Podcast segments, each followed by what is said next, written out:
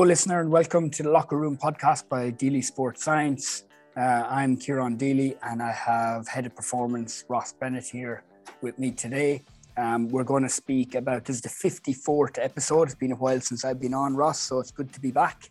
I know you were on with a couple of the professional football coaches. Um, Michael Beale, a little while back, he's been doing pretty well with Aston Villa. Yeah, he's flying, Kiers. So, um, yeah, I've always rated him, but it's fantastic to see him doing well in, the, in Premier League now. So, yeah, I haven't been on for a while either. I think Joe and Stevie Poocher are flying the flag, and, and a couple of others um, are beating us to it. So, it's good to get back. Good, good, good, good. Okay, today what we're going to be speaking about is designing a season training plan. We're going to look specifically at the club GAA season because that's starting up now very soon in the coming months. Um, and we've uh, a, a season long planner for 2022 season up on the website deelysportscience.com where you can purchase and members get uh, get it for 20 quid number non-members for 40 quid. But also we will dip into to, to speak about professional football soccer and, and other sports and stuff like that. Everything can be applied to any sport. Just firstly then i just want to thank our sponsors RYPT.app uh, RYPT is a software platform built for performance coaches and organizations with easy to use programming tools and training load, well-being and nutritional monitoring via the RYPT app. All your coaching tools are in one place, streamlining your coaching, making it more accessible for your clients and athletes, and providing you with the insights you need to optimize performance. To find out more, head over to www.RYPT.app, that's R-Y-P-T.app, and use the code locker room, all one word, capitals, to get your two months free trial through DSS.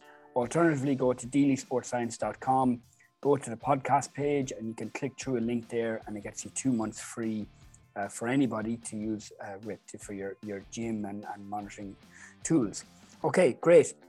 Ross, I, I was looking through the, the planner that you designed uh, last night. Quite an extensive planner. This season is a little bit different, just focusing on the GAA season. Again, this is the first split season. So, in other words, teams will be returning back to preseason in springtime. Uh, they should have league games then coming up.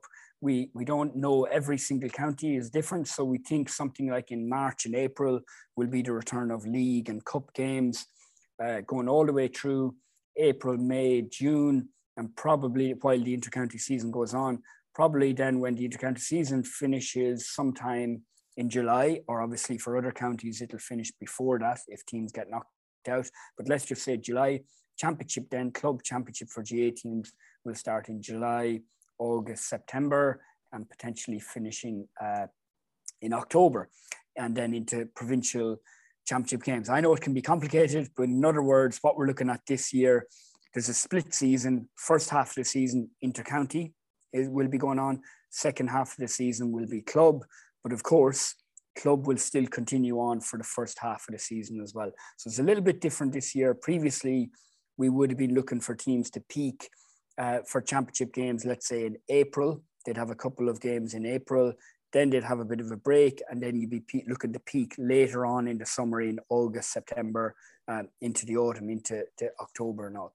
So a little bit different this year. In some ways, actually, there are challenges, but in some ways it's quite clean and clear how to approach the season then, isn't it? Yeah, like you said, there it's going to be linear development all the way throughout the season. Really, you should see your team get stronger and stronger, fitter, and also technically and tactically better, especially if you've gone in with a new club.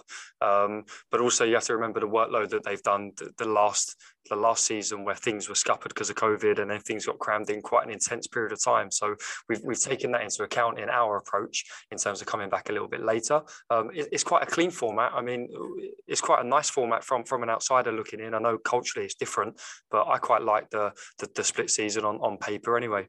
Yeah, yeah, uh, me too, actually. I think it's much cleaner. There's more certainty there for teams and coaches and players, club players, that, okay, this is how the season will unfold it might be a little bit frustrating in that between let's say February up to June, July, you won't have your intercounty players at all, but and then it's straight into championship. But but in other words, you know when championship will be on, you know when you have to peak for it. Um, it'll be quite a, maybe a slow start to the season, and in ways that's why our recommendation was that wait till at least February to return. So I know that it, it it's easy for uh, teams to start back as early as possible in January, 1st of January, or even pre Christmas. We're trying to, you know, not recommend that and push them back to at least February, you know, well into February in some ways. But let's just say from 1st of February, where you start back at that stage into your kind of early season work. Yeah, but we've got down here the recommendation first first of Feb to get them back in from week commencing first Feb, which is obviously this week. Um, that still gives you, depending on the first league game, of course, going to differ county to county. It still gives you around five weeks, five to six weeks to prepare. Now, if you think of other sports and the sports that we've worked in as well, football, that's a typical preseason time. So I think it's definitely enough time to get people up and running for the first league game, but knowing that you're not going to be at your absolute peak for that first league game, because if you if you prepare for too long before that league game. The worry is that at some point during the season, when it really matters, championship. I know league's important as well, but towards the, the mid and the end, you, you don't want to burn out and and and and really affect yourself there. Yeah, so it's a bit different in soccer, isn't it? Because you've you've got a you know what was a seven or eight month long season. You've got probably six weeks of preseason, maybe seven weeks. Some teams they'll prepare, they'll work hard in that. They, you know, it'll be progressive throughout those six to seven weeks, and then you're straight into a league format whereby the first game will be worth the same amount of points as the very very last game. You know, in the beginning of May, it, it, it's it's it's very easy to approach that and it's very simple you know what you have to do obviously in in football in soccer teams will probably certain teams will look to peak at the end of the season so like your your Man Cities, your Chelseas, etc., who are looking to, you know, be at the latter stages of Champions League and stuff like that. They're hoping that they're going to be at their strongest at the end of the season. But this is a little bit different than in the GAA, isn't it? Because you're using those league and cup games at the beginning of the season still really for developmental purposes. Sure, I, I 100% agree with you, but I don't think in, in any sport you can maintain your performance right through from the start of the season to the end. So I think even in, in the top sports like soccer, the teams won't be peaked at the start of the season, even though everybody will expect them to be. Um, but I think also the culture around all of the players now in any sport is completely different. The off season isn't a time where people go on four week benders and, and don't touch a ball anymore, don't do any physical activity. People come back to pre-season in all sports relatively in half good shape. Um, so due to off-season programs, due to more awareness and, and, and the game changing all round, that's in all sports. So you don't actually need as long now to shock those bodies back into a physical condition to compete. They're already coming in at quite a good base level in, in, in the main. So yeah, I do. It is definitely different. And I think that um, the, the, the GAA club should use them first two months of the league and cup campaign to really still keep developing and developing and gearing towards the summer. Um, but I think that happens in other sports without people realizing it as much. Yeah, kind of naturally. I think it's a good point you make as well that the, because of COVID, the GAA season has been a little bit all over the place for the last two years. And a lot of teams have just finished up like very recently their club season, you know, because the season got completely condensed in 2021. So actually a bit of rest and recovery is a really good thing. And as you say, players now are kind of 24 7 athletes in some ways of a lot of a lot of top players are they're either students, they're working as teachers, they're you know working in a bank or something like that, where they have relatively good working hours and they've time to go to the gym and do their recovery and eat well. And so yeah, you I'm not saying all club players are like that. You know, you still have the Joe Coulters of the world putting on the jersey and stuff, but. we we, we try at least. Well, I think there'll be a few teachers angry with you there saying they've got enough time to go and train. Listen, some of my brothers are teachers, so I'll take the heat. I think um, I think you was right there about the um, like making sure we we respect the condensed season because we went from a massive period of individual programs to loads and loads of sport um, where probably we saw quite a, high incidence of different injuries of, of, of growth related um, of load related injuries. So i think that now we just have to make sure we've respected that the body's gone through that different different type of season. And that's why we pitch things a little bit later to give them a, a bit more time to, to a bit of downtime before they come into competitive sport again.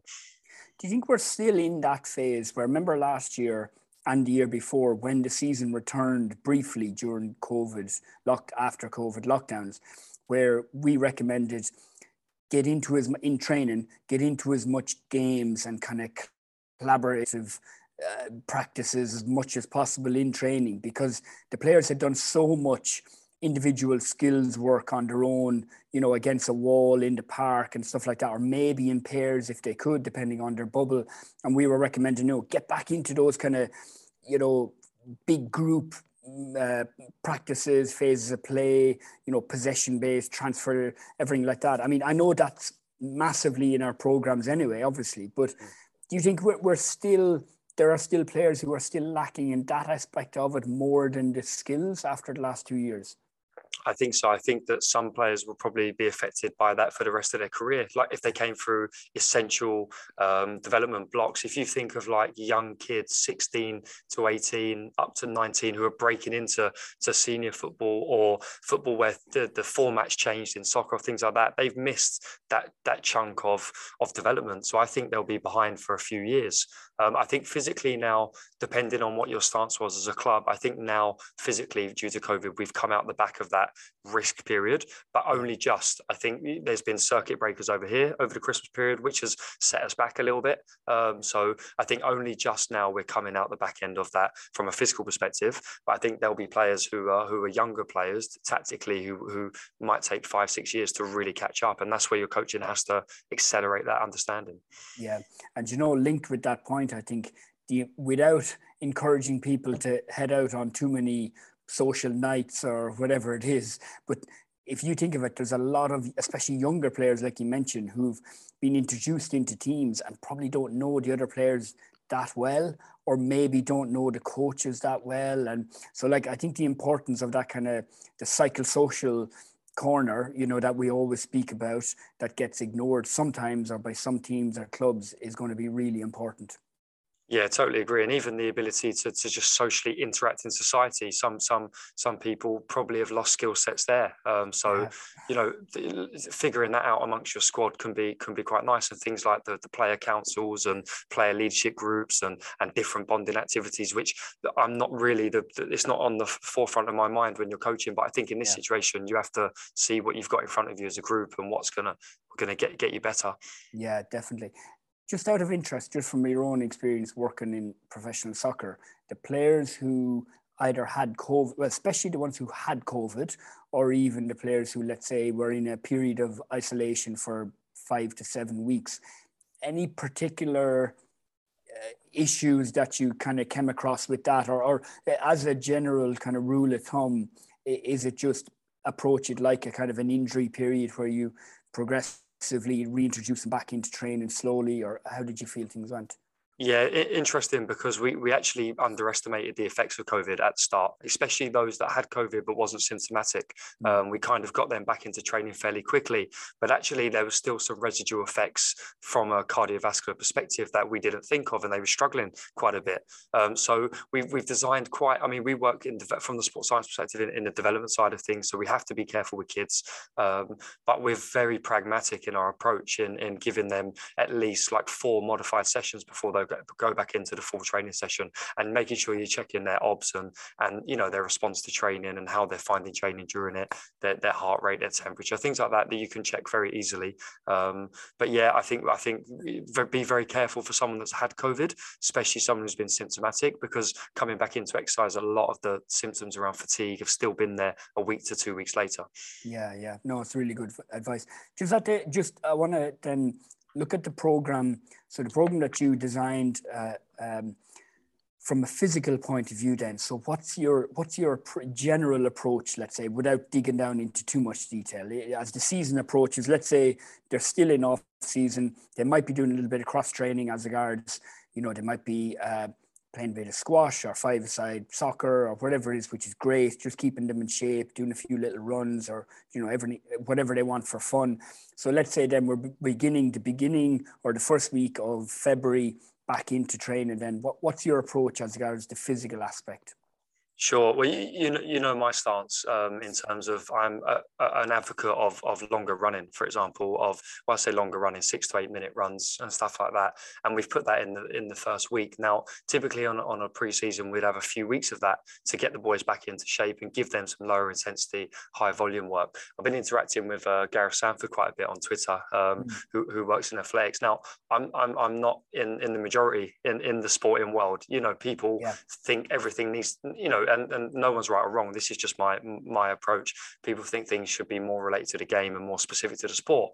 Now, I think most of the time that's true. 90% of our training is specific to the sport and overloading those physical capacities. But I do think we limit um, our athletes' ability to to endure those those lower intensity, higher volume stuff, which is going to have a, a good impact physiologically without getting too deep um, for their performance. So yeah. the, like the peripheral adaptations, the extraction from from from the blood to the muscle, stuff like that, that you, you won't be looking at to target and overload with the high intensity work. So we've got the we've got the first week of that in, plus the introduction to technical work, and obviously basic load in, in, integration, not working them too hard in the first week, feeling the ball, um, a little bit of physical work. And I just think leave the players um, wanting a bit more where they've been pushed, but they haven't been pushed too much. They're not they're not out on their feet and, and on their backs with their hands around the head and stuff like that.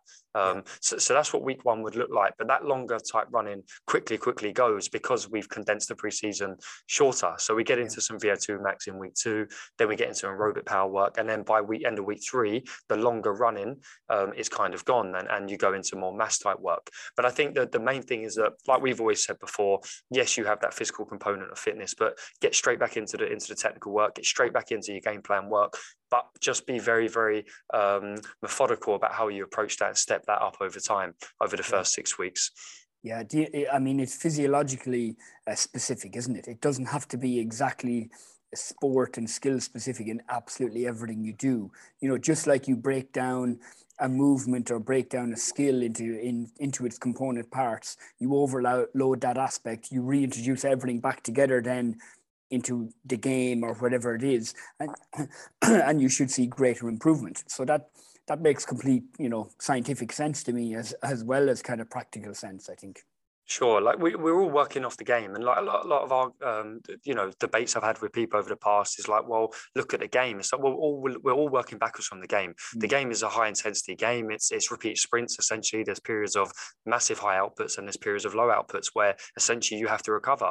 Now, if you break down all of those subcomponents, the aerobic fitness is is a large component of that, as well as maximal sprint speed and speed yeah. endurance, etc., etc. So if you break down aerobic endurance as well, the lower intensity intensity stuff is going to give you them peripheral adaptations to recover in between bouts of high intensity stuff. So yeah. we're working on that that little component when we start off working with those. Now, once we shift towards more repeat sprint, lactate stacking, uh, we call them the, the rodeos that we took from QPR, which are which are basically overloading sport specific movements.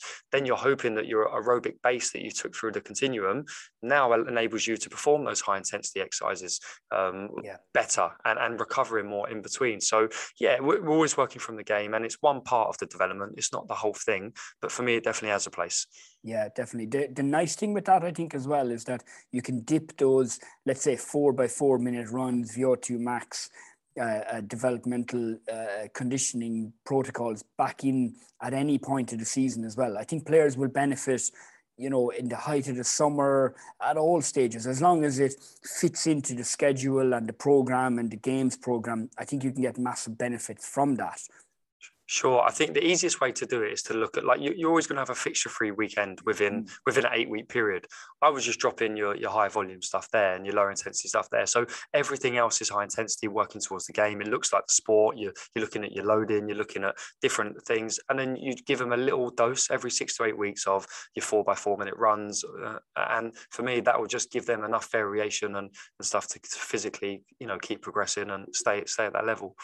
Yeah, I think, and the last point just to make on that as well is that, like, uh, because of the normal technical, technical and tactical training, there will be loads of high intensity work with change of direction and uh, agility and eccentric, you know, work on the quads and turning and decelerations and everything. So, you know, in ways you don't have to kind of overload that with additional conditioning at times as well because there's so much in the training session. So it's nice to get that bit of kind of physiological variety to your, to your players and athletes as well. The gym program, just very briefly, is quite simple, isn't it? Because you've got, as you say, you've a start point to the season, you've an end point to the season. You have to develop all throughout the season, hopefully peak in that kind of su- those summer months and into the autumn. So it, it follows a quite a, a linear progressive model.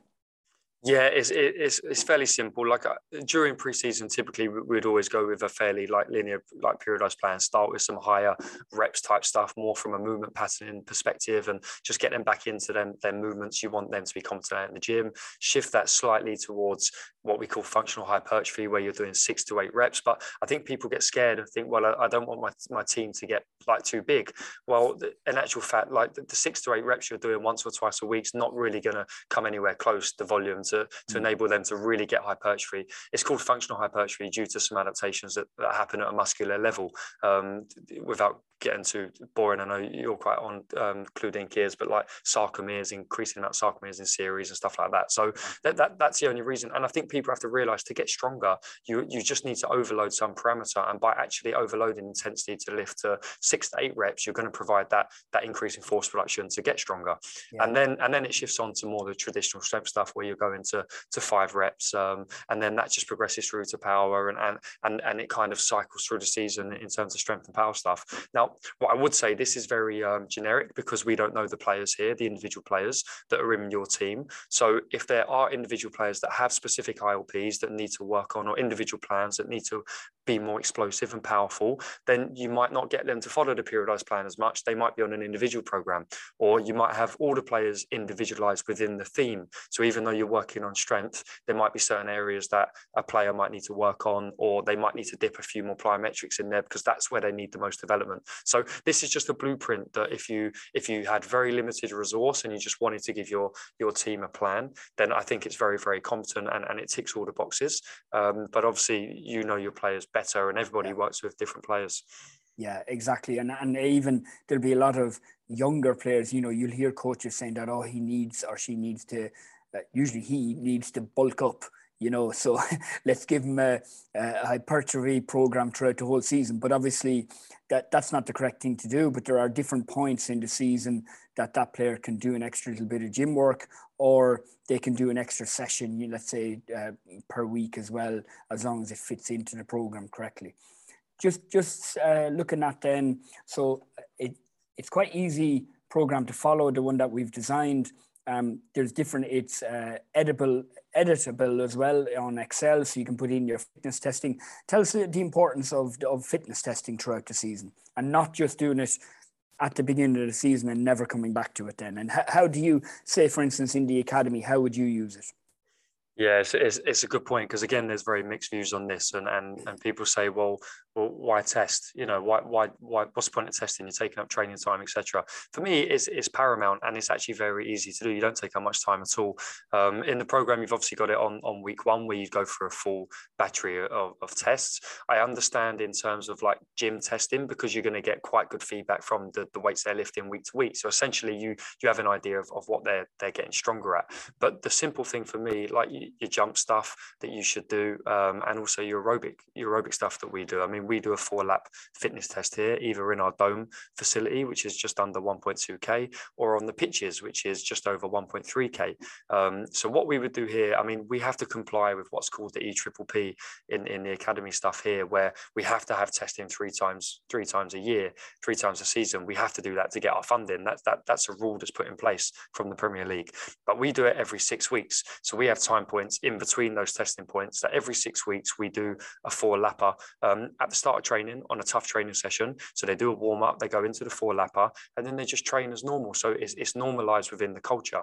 And it's important to do that because you're constantly checking the individual status of your of your player. Um, you have an idea of the amount of load they're going through and the program they're going through because you've, you've written it for your club or, or your county or whoever it is. But how are they responding to that? Are, they, are they becoming fitter? Um, or are they losing fitness or is it a, fatigue issue? It starts to bring up some questions that you might not mm. see from just watching them in the game. So I think it's really, really important to do. Even top, top clubs eh, probably only test once at the start and they don't touch it again.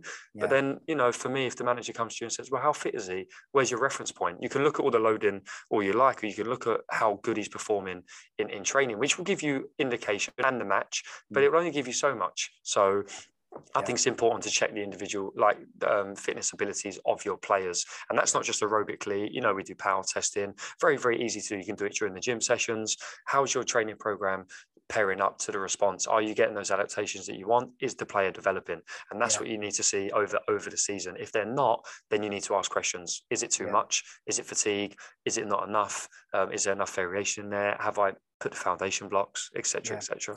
I saw somebody describe it. I like it. It was called a, a training prescription tool. So instead of just using it to kind of um, uh, look back at your training, it's always you're also using it to prescribe future training. And in terms of like the MAS test that you said about the four lapper, you can do it. You can design your MAS protocol from that. Um, the other thing as well is that like as you say, it can be it can be integrated in as part of your training session. And I think if you do a four lapper at the beginning of the session, of course you can go on then and just train as normal. There's loads of times to do jumps if you want to do squat jump, counter movement jump, uh, single leg counter movement jump, some sort of RSI, uh, reactive strength index test. You can do that before training. You know, players are arriving an hour, an hour and a half before training. You can definitely do it when they're when they're in a fresh state. Um, so maybe I suppose sprints is probably the only thing that you need to just you know schedule it carefully into you know the beginning of your session or as a standalone kind of speed session maybe on another night. And as you say it can be easily put in as part of the gym program as well you know to do your monitoring. And i i, I think it is very important because if you're throughout the season if that player if their results are down it, it means something. It's it's either maybe the training program is not intense enough. It could be the training pro- program is too intense and the loading is too much. The player might have some, you know, injury or niggle or something like that. They might be uh, suffering from overtraining or some fatigue. There could be an illness, and like that's all really good inf- objective information that you can get. And it's more, of course, you still just have the subjective conversations with those players, but it, it if it's backed up with objective stats and measures like that, I, I think it can really add weight to a, a discussion. Yeah, defo. And I like the thing there about the training uh, tool prescription. Like for those that are very fortunate enough to work with GPS, um, and there'll be some county, you know, I'm sure county people listening as well. Yeah, well, yeah well, you know, we use relative, um, you know, thresholds for high speed running, very high speed running, sprint distance, um, which is a separate topic in itself. But for, for, for me, it has to be individualized. So it has to be relative.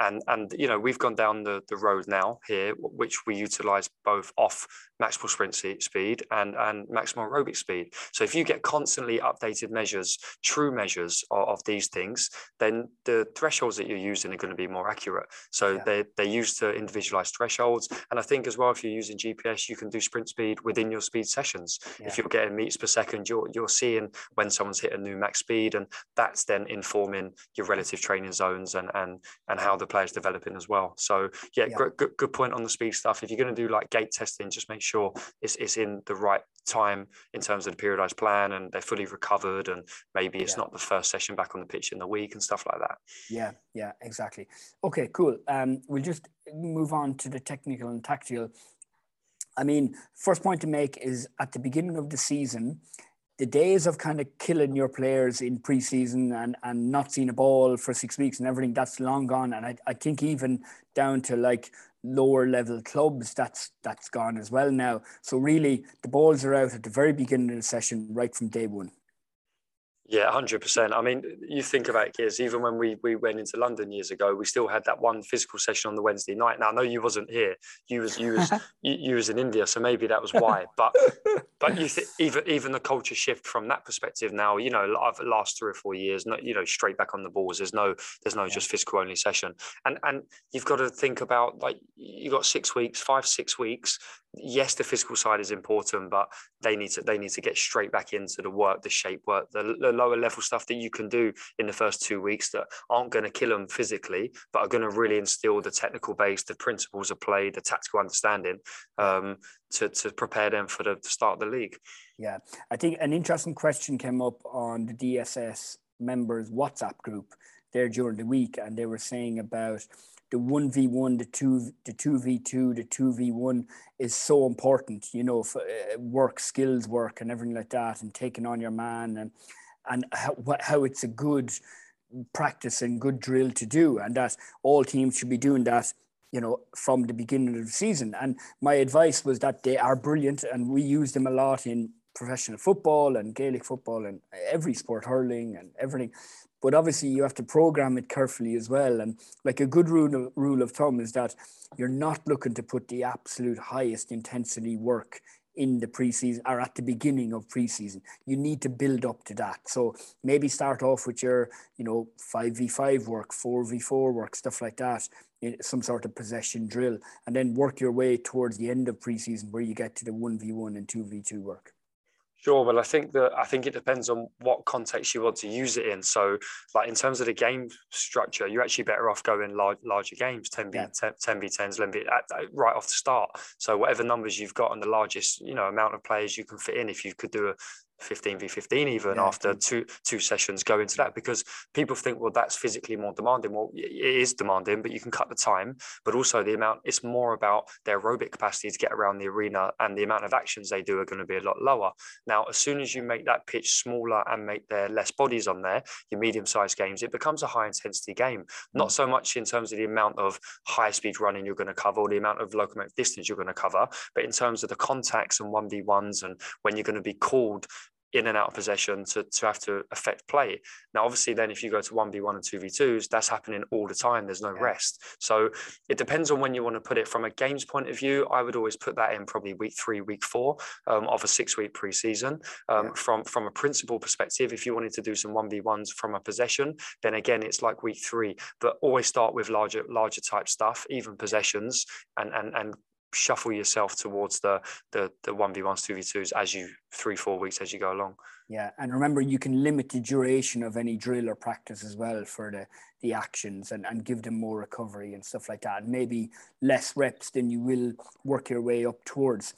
Just thinking about slightly later in the, our, at the beginning of the season, we kind of focus more on principles of play, uh, possessions, and stuff like that, and build up towards those more kind of um, the, the, the games program and also uh, within the training sessions and also the phases of play. You're, you're hardly going to go in like week one or week two straight into a phase of play. You're kind of building your way up to that a little bit as well, just from a kind of tactical point of view as well as technical and physical. Yeah, I think it's a case of, especially if you've got a new team or you're going to play a different way or you've got a whole new bunch of players. Mm-hmm. I think it's a case of, right, what does my end game plan look like? How do I want this team to play? What principles then fit into that game plan? So, you know, if we're a team that switch play well, then you might start to look at your midfield type players, your pivot type players being able to switch play effectively and how you're going to do that. So that's why those little principle play type possessions and functions that we call them are going to be really important before you put it into the phase of play. Because if you go straight into the phase and say, right, I want you to do X, Y, and Z, but you haven't actually worked on the the, the individual components of that, then I think you're you're you're setting them up to fail a little bit. Um, nothing wrong with going into a phase after two three weeks at all. Um, and again, it's just a guideline. It's all based on what your club need and what your team need. But to me, it makes sense to really hone in on three or four key principles whether it's out of possession, in possession, before you put it into something that looks like the game. Yeah, exactly. So you're so in other words, you're practicing compactness and supporting the first defender and stuff like that in little little drills or practices or possessions, whatever you want to call them. Before then, you expect to see them in the phase of play and and in the let's say the, the large sided game or something. Exactly. Like I've just done a, um, a, webinar on playing the high press, right? So mm. if your if your team now it was all based on on the on the soccer pitch, um, but as as we said, you know, we took a lot of that stuff into the county that we work for. But if you want to play a high press, then a major thing is going to be first of all the trigger of the first pass, but also getting pressure on the ball. So you're going to want to get pressure high up the pitch. So then your principal practice might be a possession that enables the first pass to be the trigger, and then it's about timing of movement and getting pressure on, making play predictable. Now, that then is your direct transfer into your phase. So you're talking about general principles of mentality of going to the ball, supporting first defender, um, positioning of movement, timing of movement on a smaller scale where you're going to get more success and more turnovers and then you take it into a phase of play where actually this is how it looks like over bigger distances relation to your players left and right of you in your in your units and you're scaffolding the the principle to go into there. And and and then that the, you have the in possession stuff as well. So it's just about making sure the team are fully aware of the principles and and it's more about mindset without possession stuff. You know it's mm. about making sure that they know if they're nearest man they've got to get to the ball. Whereas if you're playing a low block it's like okay you might not go to the ball here. You might just scan and look at your position and stop yeah. them playing through you and block passing lanes. So yeah. it's just giving them them ideas before you say, okay, now you've got to go and do it. Yeah, exactly. That, that that's I mean that's the essence of coaching, isn't it? That you're working on that on the training pitch week in week out before you expect to actually see it come to fruition on on match day on Saturday or Sunday. You can't expect to just see it naturally occur, or even by you having a big speech before the game and and telling them what you want. Have you done it in on the pitch? You know, on Tuesday night and on Friday night beforehand. Hundred percent, and it's about actions as well. Like you go into a phase of play, you know yourself when you coach the phase. Like how many times naturally are you going to get that option to to press high in a phase of play over thirty minutes? Maybe maybe eight times, eight to ten times, or or maybe fifteen if you're working on kick out specifically, right? If you go into a, into a possession or or principle of a function or whatever you want to set it up, in twenty minutes you could have a player doing sixty opportunities to go and press the ball, fifty opportunities to support the first defender, and forty opportunities where he's in in a team functional team shape. So the amount of actions they're getting to change a mindset and a way that you want them to play is much higher than they're going to get in in the phase of play or, or the game. Yeah, exactly. Just lastly, then I want to touch on in-season uh, microcycle. So a week-long, let's say, uh, program in season. Uh, just because I think it's interesting because we we we we delve deep into it in the training program that's up on the website on deelysportscience.com.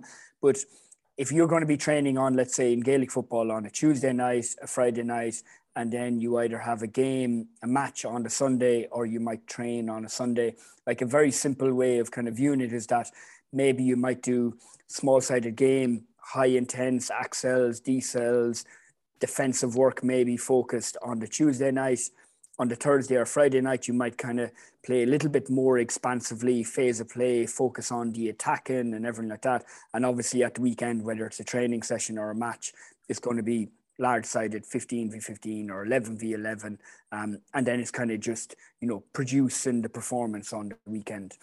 And any thoughts about the, the microcycle from a well i suppose if firstly a physical side but also a tactical side as well Sure. Yeah. I mean, for, to touch on the physical stuff first. So I think like the, the Tuesday, for example, if you went Tuesday, Friday, Sunday, like you know, in, in two days a week, two training days a week, we know that you can't just have a session where you're not really training. You know, we yeah. we have the luxury of the full time players where you can do a light session on a, on yeah.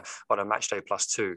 Now, yeah. on a match day plus two in the Gaelic, we know that's probably going to be the session you're going to get off the players a little bit, and and yeah, you know, because you, are going to want it slightly further away from from the game. So on the on the Friday night, you're not going to want them to, to to work too hard. So Tuesday is going to be your time to to get off the players. But what I would say is make sure you have some form of monitoring process, even if it's subjective, where players have worked extremely hard at the weekend um, and, and you're checking in on them when they arrive. Even if you've got no sports science support, as a coach, just check in with players. You can set up simple questionnaires for them to submit, or you can just make sure you get around and talk to each player, check in with your medical team, and just make sure that Tuesday's right for each individual. But if they've recovered yeah. well, then, then, then we're going to get after them. I think you, with the game stuff that you mentioned, like, I think it's too simplistic to say that Tuesday we're going to work them small sided um, and then, and then Thursday we're going to prepare them for the game. I think you always have the Thursday or Friday session to prepare them for the game. That's mm. your tactical session where you want to instill your game plan, yeah. uh, make sure the messages are across. The Tuesday's a physical one, but for me, I think you cycle those games across the weeks. Yeah. How how many times do you have to do small sided games, and how much transfer does it actually have to the big game? So I think two yeah. weeks out, two weeks out of the six, you work small sided games. Um, two weeks out of the six, you work medium sized games, and two weeks out of the six, you actually overload the large game itself. Um, and I think that will give you an all rounded um, kind of physical profile, but also you know understanding the game a bit better across the phase. Yeah, yeah. You know something I always liked when when just you know with the London lads or, or other teams when I was involved with, I did like to kind of have that that last session uh, whether it was a Thursday or Friday, really focusing on the attack about right, how are we going to break down the opposition and setting up in training. Obviously, one one set of team set up like you know I don't know like Galway or something like that. That this is how they're going to defensively set up, and then really focusing on our attacking side. Then here's how are we going to break this down? How are we going to break down a, a low block, a, def, a block, a defensive unit or something? Um, and the, the Tuesday night can be, you know, maybe it's maybe it's working more on the defensive side of thing, you know, so you're working on both sides, or or it could be on the attack as well. But I did like that that last kind of session was really right. Here's how we're going to win the game. The Tuesday night was like, here's how we're going to get close. You know, coming into the last ten minutes, here's how we're going to actually break through that dam. Then on on the last night.